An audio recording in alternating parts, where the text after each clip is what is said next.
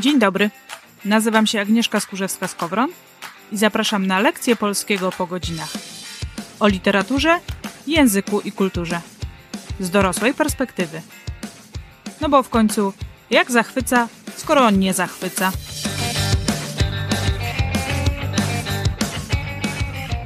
Tytuł dzisiejszego odcinka to Moralność pani Dulskiej, moralność, zewnątrz sterowność, osobowość psychopatyczna.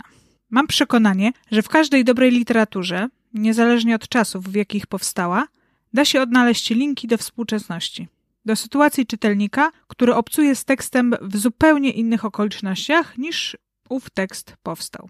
Zdecydowanie jest to dla mnie wyznacznik wybitnej literatury, której urywki krążą potem w postaci chwytliwych i ponadczasowych cytatów. Kiedy więc jako historyczka literatury zastanawiam się nad tym, czy analizowany przeze mnie tekst jest ponadczasowy, czy jest głównie znakiem swoich czasów, a takie też są, szukam właśnie tego, co może on powiedzieć mi dziś, w pierwszej połowie XXI wieku.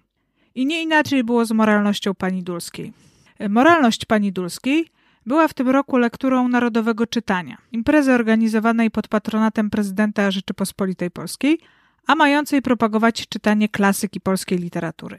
Kiedy rok temu ogłoszono tę decyzję, że kolejną lekturą Narodowego Czytania będzie Moralność Pani Dulskiej, no to trochę się zdziwiłam, bo nie powiem, ambitną i bardzo podstępną rzecz do czytania wybrano.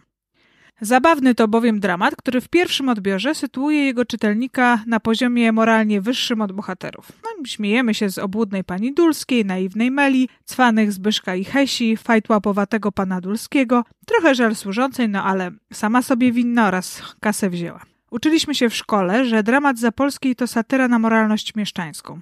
To prawda. Można by jednak ten temat podrążyć i zobaczyć, że jest tam o wiele więcej niż tylko śmiech z hipokrytów. Zresztą nie bez przyczyny sama autorka określiła swój dramat jako tragifarsę, coś śmiesznego i coś tragicznego jednocześnie. Kiedy po raz kolejny czytałam ten dramat, przyszła mi do głowy pewna myśl. Postanowiłam ją sprawdzić, a świadectwem tego jest ta analiza, czy interpretacja moja. Postawiłam sobie taką tezę. Pani Dulska wcale nie ma podwójnej moralności.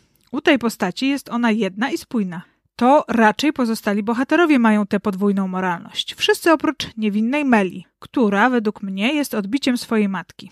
Wcale nie jest jej opozycją. Dramat Zapolskiej byłby zatem tekstem o specyficznej moralności, która może przybierać różne oblicza, a którą da się zauważyć w osobowościach psychopatycznych, zaś podwójna moralność to cecha osobowości zewnątrzsterownych. Od razu uprzedzam, nie jestem psychologiem z wykształcenia. Opieram się na ogólnej wiedzy i kilku specjalistycznych tekstach oraz jakimś tam własnym doświadczeniu. I oczywiście, jeżeli słucha to ktoś z wykształceniem psychologicznym i wyłapał jakieś błędy, to bardzo będę wdzięczna za informacje na ten temat. Najlepiej napisać do mnie e-mail. I na początku kilka definicji, żebyśmy wiedzieli o czym mówimy. Po pierwsze, czym jest moralność? Według słownika języka polskiego moralność to po pierwsze, zespół ocen, norm i zasad określających zakres poglądów i zachowań uważanych za właściwe. Po drugie, całokształt zachowań i postaw jednostki lub grupy oceniany według jakiegoś społecznie funkcjonującego systemu ocen i norm moralnych. Drugie pytanie, czym jest zewnątrz sterowność? To z kolei w psychologii termin, który opisuje tak naprawdę dwa zjawiska. Z tego co wyczytałam, mają one w języku angielskim różne nazwy, po polsku zaś to ten sam termin. Ogólnie zewnątrzsterowność to schemat zachowania, który u osoby go posiadającej przejawia się znacznym poleganiem na innych osobach, ich decyzjach oraz w ogóle na czynnikach zewnętrznych. Człowiek taki kieruje się tym, co jest ważne według innych, a nie w, y, żyje w zgodzie ze sobą, jak osoby wewnątrzsterowne. I te dwa aspekty zewnątrzsterowności to other direction, termin stworzony przez Davida Riesmana, czyli takie ukierunkowanie działań, które pozwoli osobie zostać zaakceptowaną przez innych. Dominuje tu wyczulenie na oczekiwania innych i to, co im odpowiada. I tutaj cytuję: Człowiek zewnątrzsterowny podbija ludzi, żyje wśród ludzi, musi umieć porozumiewać się z innymi. Często zatraca pewność, kim właściwie jest i dokąd zmierza. Ma wiele twarzy i zmienia je w zależności od okoliczności. Jest głodny nowych doświadczeń, boi się, żeby nie zostać w tyle. Często jest niepewny, zaniepokojony, ocenia się zbyt surowo i żyje w świecie złudzeń, które nie są w stanie dorównać rzeczywistości. Drugi aspekt tej zewnątrz sterowności to outer containment, termin stworzony przez Waltera Ricklesa na potrzeby jego teorii społecznej. Oznacza to podporządkowanie działań i zachowań czynnikom zewnętrznym, nakazom społecznym, rozkazom, sugestiom, wskazówkom, nagrodom, karom, instytucjom. I tu znów cytat. Osoba zewnątrz sterowna jest zwykle podporządkowana, często zachowuje się konformistycznie, oczekuje, że inni będą podejmować za nią decyzje, jest bierna i trudno toleruje niejednoznaczności. Zwykle jest lojalna wobec tych, którzy nią kierują, niezwykle posłuszna wobec władzy, ale jednocześnie mało twórcza.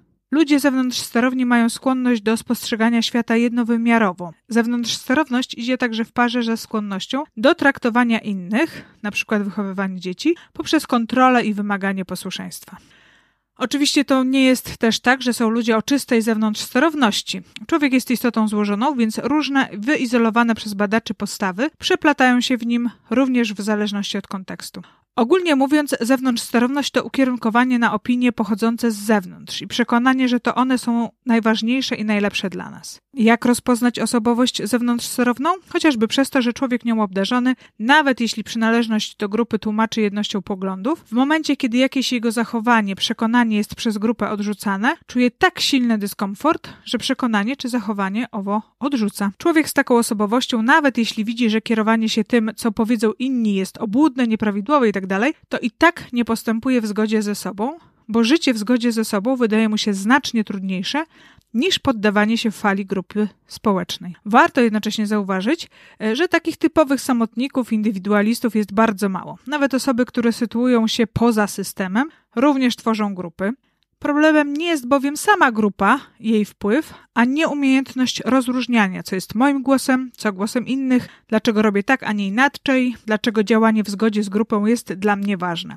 Tu kłania się poznanie samego siebie, owo gnoti seauton, o którym pisałam w artykule Jak pisać oryginalne teksty. Nie ma czystej zewnątrz sterowności czy wewnątrz sterowności. Jest za to znajomość swoich pobudek i świadome wybieranie ze wszystkimi konsekwencjami postawy wobec świata i tworzących ją grup.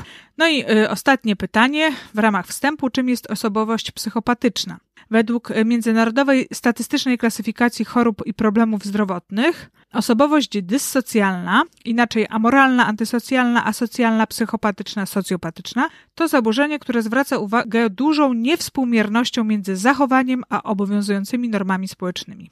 Charakteryzuje się, i tu muszą być spełnione przynajmniej trzy kryteria – bezwzględnym nieliczeniem się z uczuciami innych, silną i utrwaloną postawą nieodpowiedzialności i lekceważeniem norm, reguł i zobowiązań społecznych, niemożnością utrzymania trwałych związków z innymi, chociaż nie ma trudności w ich nawiązywaniu, bardzo niską tolerancją frustracji i niskim progiem wyzwalania agresji, w tym zachowań gwałtownych, niezdolnością przeżywania poczucia winy i korzystania z doświadczeń, a w szczególności z doświadczanych kar, wyraźną skłonnością do obwiniania innych lub wysuwania pozornie możliwych do uznania racjonalizacji zachowań, które są źródłem konfliktów z otoczeniem. Najpierw o zewnątrz sterowności bohaterów moralności pani Dulskiej. Poddając analizie zachowania i pobudki, którymi kierują się właściwie wszyscy bohaterowie dramatu, można nabrać przekonanie, że u każdego dominuje osobowość zewnątrz sterowna, która przejawia się w różny sposób. Stąd można by wysnuć wniosek, że moralność mieszczańska, kołtuńska jest w ogóle moralnością zewnątrzsterowną. Dla Dulskiej jednostka istnieje tylko w kontekście grupy, i to konkretnej, składającej się ze średnio i bardzo zamożnych mieszkańców miast. Najważniejsze jest to, by jednocześnie nie wychylać się ponad grupę i wszystkie profity, które przynosi przebywanie w niej, zgarniać dla siebie. Zewnątrzsterowna osobowość Dulskiej połączona jest z taką pierwotną walką o byt jednostkowy, gdzie liczy się zachowanie swojego życia. Podporządkowanie się prawu moralności mieszczańskiej przynosi bowiem Dulskiej konkretne zyski. Jest poważaną właścicielką kamienicy, która zarabia na wynajmie, matką porządnych panien na wydaniu oraz kawalera, który choć nieco mm, zabawowy, to jednak matki słucha. No i jest też żoną słuchającego jej męża. W dobrej operze mydlanej nagromadzenie wątków dramatycznych jest tak duże, że aż groteskowe. I podobnie dzieje się w dramacie zapolskiej. Efekt absurdu osiągnięty jest właśnie nagromadzeniem tych sytuacji, w których nadrzędna staje się opinia zewnętrzna i pod nią podporządkowane są wszelkie zachowania. Zewnątrzsterowność bohaterów przekracza wszelkie granice tzw. Tak normalności. Na przykład, Dulski ma zalecenie od lekarza, by spacerować? Proszę bardzo, spaceruje wokół stołu. Ruch jest? Jest. Nawet z ukierunkowaniem, bo Dulski przemierza na przykład dystans od domu na Wysoki Zamek e, w Lwowie lub kobiec Kościuszki w Krakowie, to w zależności od tego, gdzie sztuka była wystawiana. Więc jeśli lekarz zapyta o konkretny cel spaceru, będzie można odpowiedzieć zgodnie z prawdą. Tak, mąż czy tam tatuś przeszedł z domu na wysoki zamek. To się nazywa y, prawda relatywnie niepełna. Wszystko jest podporządkowane zachowaniu pozorów, czyli temu, co zostanie poddane zewnętrznej ocenie. Zbyszko nie chodzi już do kawiarni i nie podrywa kokot? Świetnie. To, że używa sobie na służącej, to już wewnętrzna sprawa domu. Ważne, że kawaler po mieście się nie szlaja.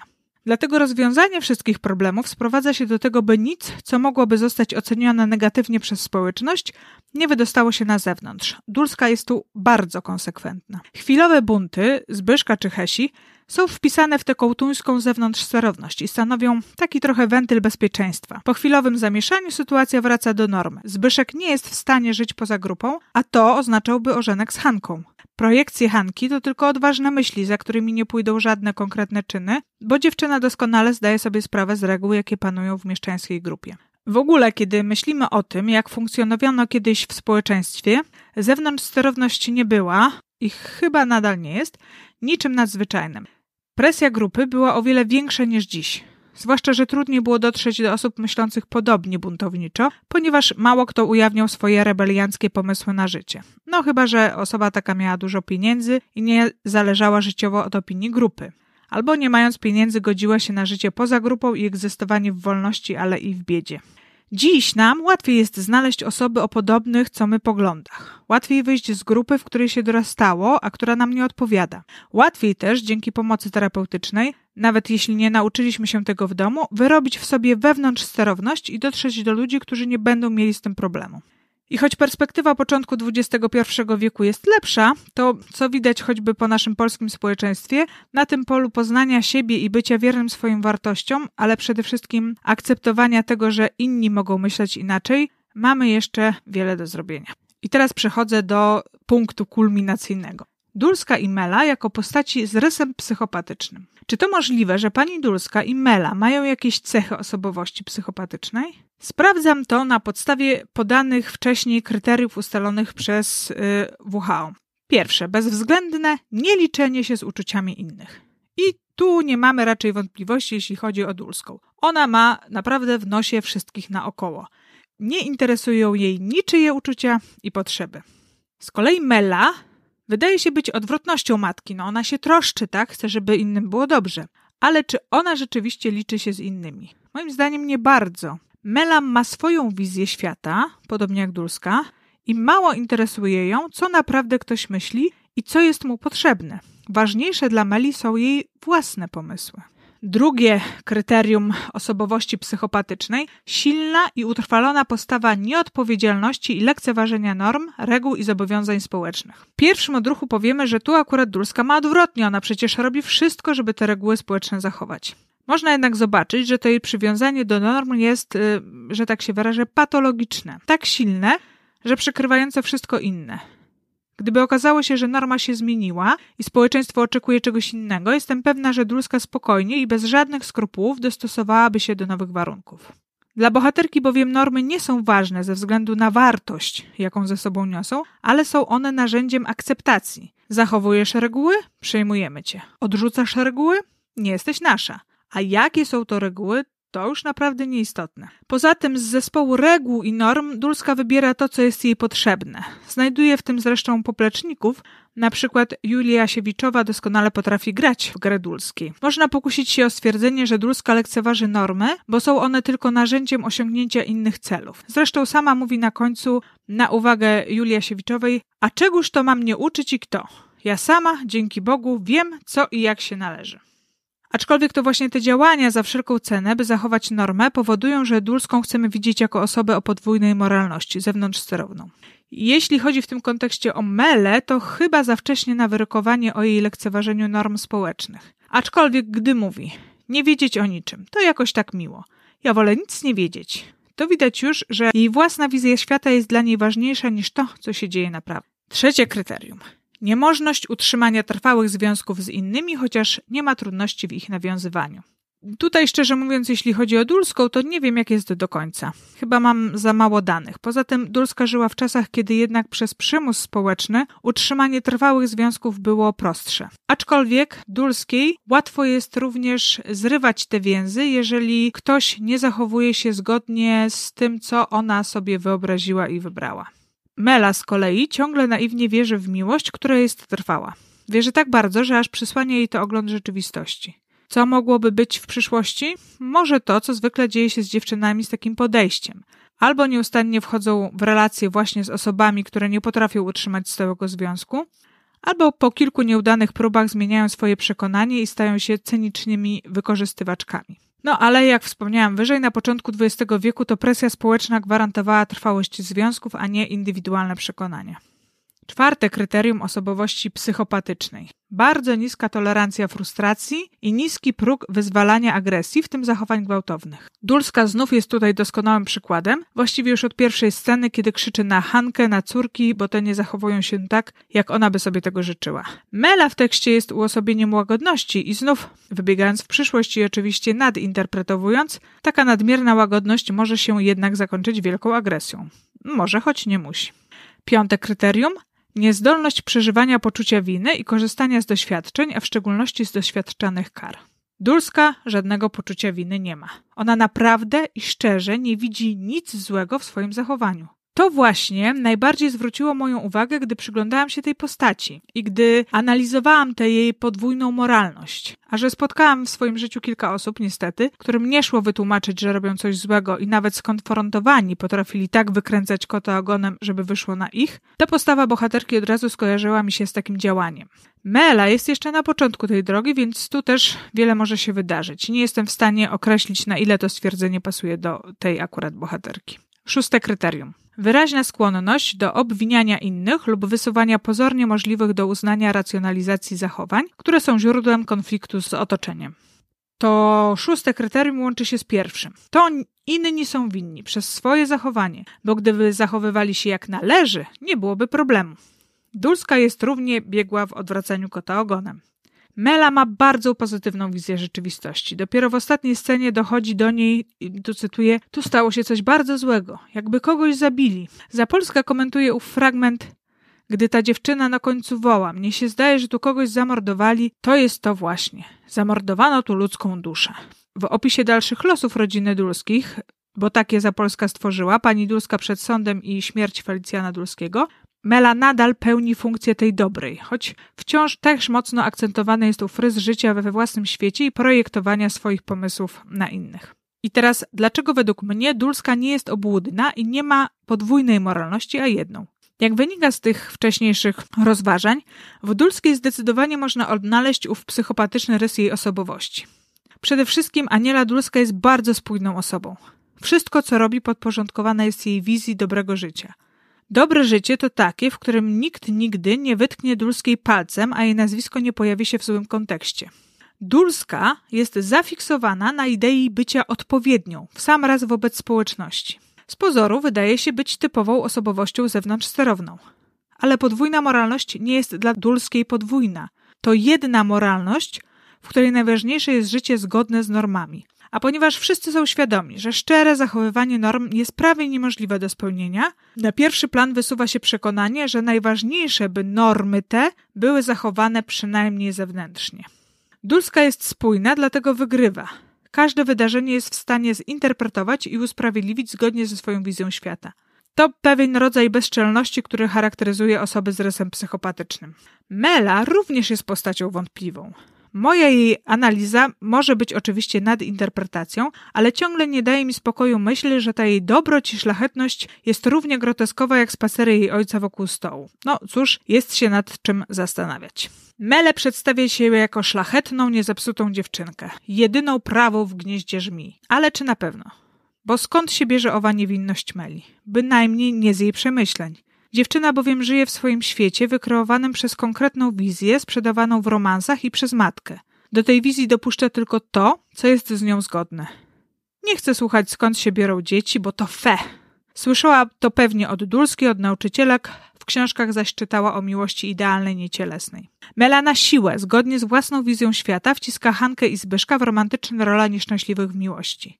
Nie wynika to wcale ze szlachetności jej pobudek, ale z tego, że konsekwentnie realizuje swoją wizję świata i to, co do niej nie pasuje, odrzuca. Gdy dowiaduje się od Hesi, że Hanka ma narzeczonego na wsi, zaraz tłumaczy to po swojemu, że tamtego nie kocha, że to tylko zmusu, a Zbyszek to prawdziwa miłość. Wersję z dwulicową Hanką, która działa na dwa fronty, z góry odrzuca. I właśnie, paradoksalnie, Mela działa zupełnie tak jak jej matka. Dulska również odrzuca to, co nie pasuje do jej wizji świata, na przykład małżeństwo syna ze służącą najniższej kategorii. Obie te bohaterki są przekonane ze swoich racji. Zapolska nie kryła, że chciała w tej tragifarsie kołtuńskiej dać obraz podłości burżuazyjnej. Nie dziwię się jej, bo właśnie owa podłość była przyczyną jej nieszczęść. Nieudane pierwsze małżeństwo, romans, ciąża, ona i dziecko zarażone syfilisem, śmierć córki, wyparcie się Gabrieli przez rodzinę, ojciec dawał jej pieniądze, żeby nie zbliżała się do rodziny, niespełnienie aktorskie, próba samobójcza, proces w sądzie o zniesławienie, oskarżanie o niemoralność twórczyni. Wymieniać można by długo. Nic dziwnego, że Zapolska mogła odbierać moralność mieszczańską jako niszczącą, psychopatyczną, nic dziwnego, że stworzyła właśnie taką sztukę, w której mogła całą tę niszczycielską siłę opisać. Ta moja analiza nie jest oczywiście prawdą objawioną, którą należy przyjmować bez zastrzeżeń. Starałam się uzasadnić swoje wybory, znaleźć dla nich odniesienie w tekście. Ale najbardziej chciałam sprowokować ciebie, słuchającego tego podcastu, by w tych tekstach klasyki literatury, które często określa się jako nudne, bezsensowne, nieprzystające do współczesności, zobaczyć coś więcej niż przymusową lekturę szkolną zaliczaną na ocenę według klucza. Więc wyrzuć klucz do odlektury i spójrz swoim, dorosłym okiem chociażby na moralność pani Dulskiej. Mam nadzieję, że dostarczyłam Ci e, dużo powodów do rozmyślań. W kolejnym odcinku tych powodów egzystencjalnych będzie mniej, bo chcę opowiedzieć o akcencie w języku polskim. Będzie y, dużo zabawy z tym akcentem, więc zapraszam serdecznie. Zapraszam też pomiędzy odcinkami do śledzenia wianków słów w mediach społecznościowych, na Facebooku i na Instagramie. Tam dużo informacji zarówno o literaturze i języku z dorosłej perspektywy, jak również o tym, jak pisać dobrze. Zachęcam do zaglądnięcia tam i oczywiście zapraszam do następnego odcinka. Do usłyszenia.